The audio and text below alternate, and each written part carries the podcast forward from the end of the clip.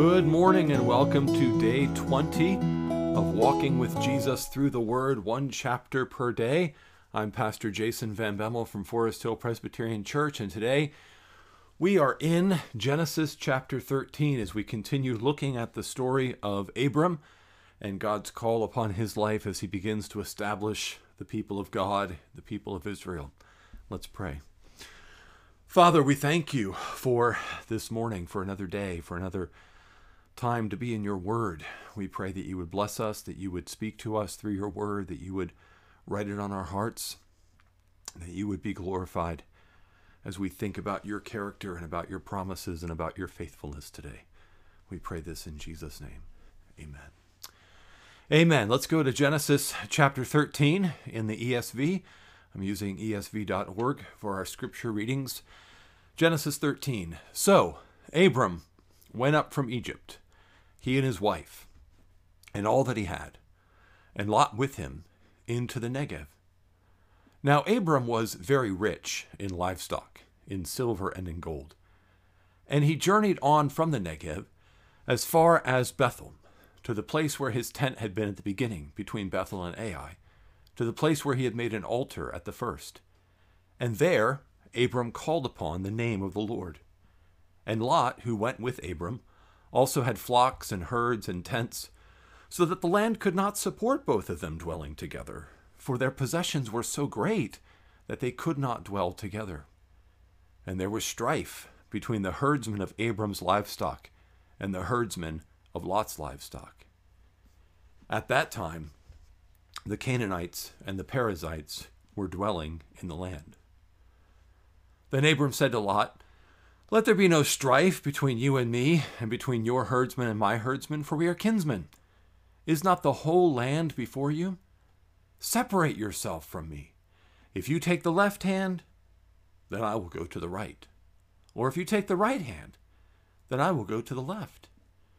And Lot lifted up his eyes and saw the Jordan Valley was well watered everywhere, like the garden of the Lord, like the land of Egypt, in the direction of Zoar. This was before the Lord destroyed Sodom and Gomorrah. So Lot chose for himself all the Jordan Valley, and Lot journeyed east. Thus they separated from each other. Abram settled in the land of Canaan, while Lot settled among the cities of the valley, and moved his tent as far as Sodom. Now the men of Sodom were wicked, great sinners against the Lord. The Lord said to Abram, after Lot had separated from him, "Lift up your eyes and look from the place where you are, northward and southward and eastward and westward, for all the land that you see I will give to you and to your offspring forever. I will make your offspring as the dust of the earth, so that if one can count the dust of the earth, your offspring also can be counted. Arise, walk through the length and breadth of the land, for I will give it to you." So Abram moved his tent and came and settled by the oaks of Mamre, which are at Hebron, and there he built an altar to the Lord. Genesis chapter thirteen in the English Standard Version. We see Abram come back from Egypt, and he is very wealthy. Now Abram already had a significant amount of wealth before he went down into Egypt, but he comes out of Egypt really laden down with wealth that he has acquired during his sojourn in Egypt.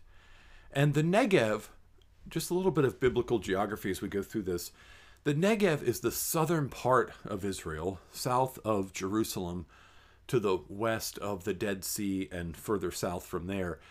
And it is a desert area. It's very dry. And so they pass through that area and they come up to the north. And they end up where Abram had first called upon the name of the Lord in chapter twelve.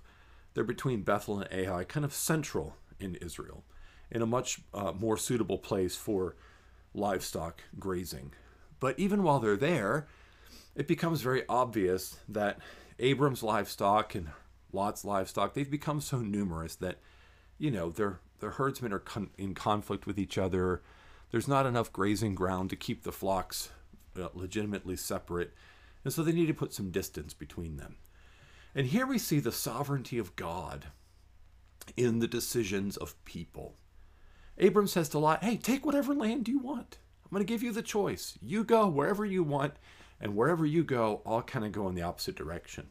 So it's a free choice that Lot makes based on human reason. He looks down, he sees the Jordan Valley well watered everywhere, like the garden of the Lord, like the land of Egypt.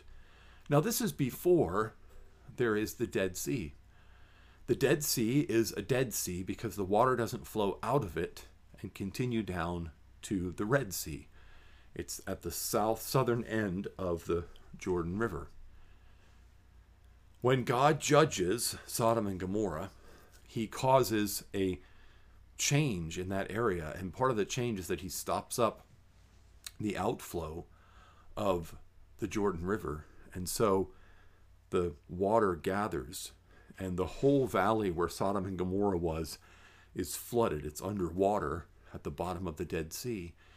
But then that Dead Sea becomes super concentrated with salt and is a sometimes known as the Great Salt Sea. And it is a, it's a place I've been there, and uh, it's fun because you can float in it without even, you know, trying hard, and they're getting a lot of salts out of it, but you wouldn't want to drink it, and it doesn't support any life. There is zero life in the Dead Sea. It's why it's called the Dead Sea.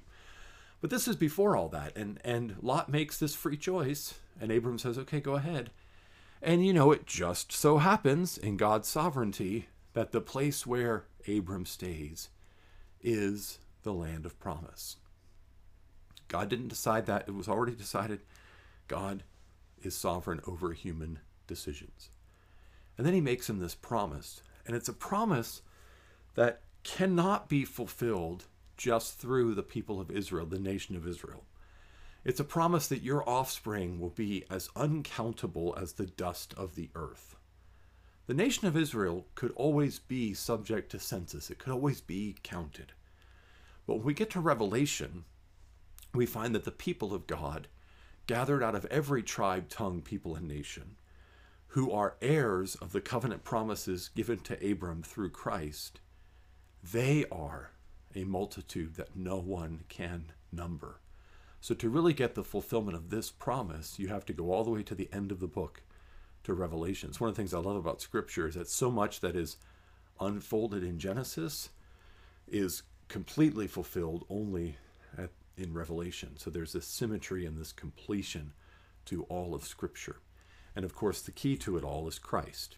Christ is the one who comes and who expands the promises given to Abram to everyone who calls upon him in faith, from every tribe, tongue, people, and nation. Let's pray. Father, thank you for your goodness to us. Thank you for your blessings to us every day. Thank you that you are sovereign even over our decisions. Father, help us to walk faithfully in this world, trusting in you, trusting in Christ. And may you be glorified in our lives. We pray this in Jesus' name. Amen. Well, tomorrow we'll just continue on to Genesis fourteen. Have a blessed day in the Lord.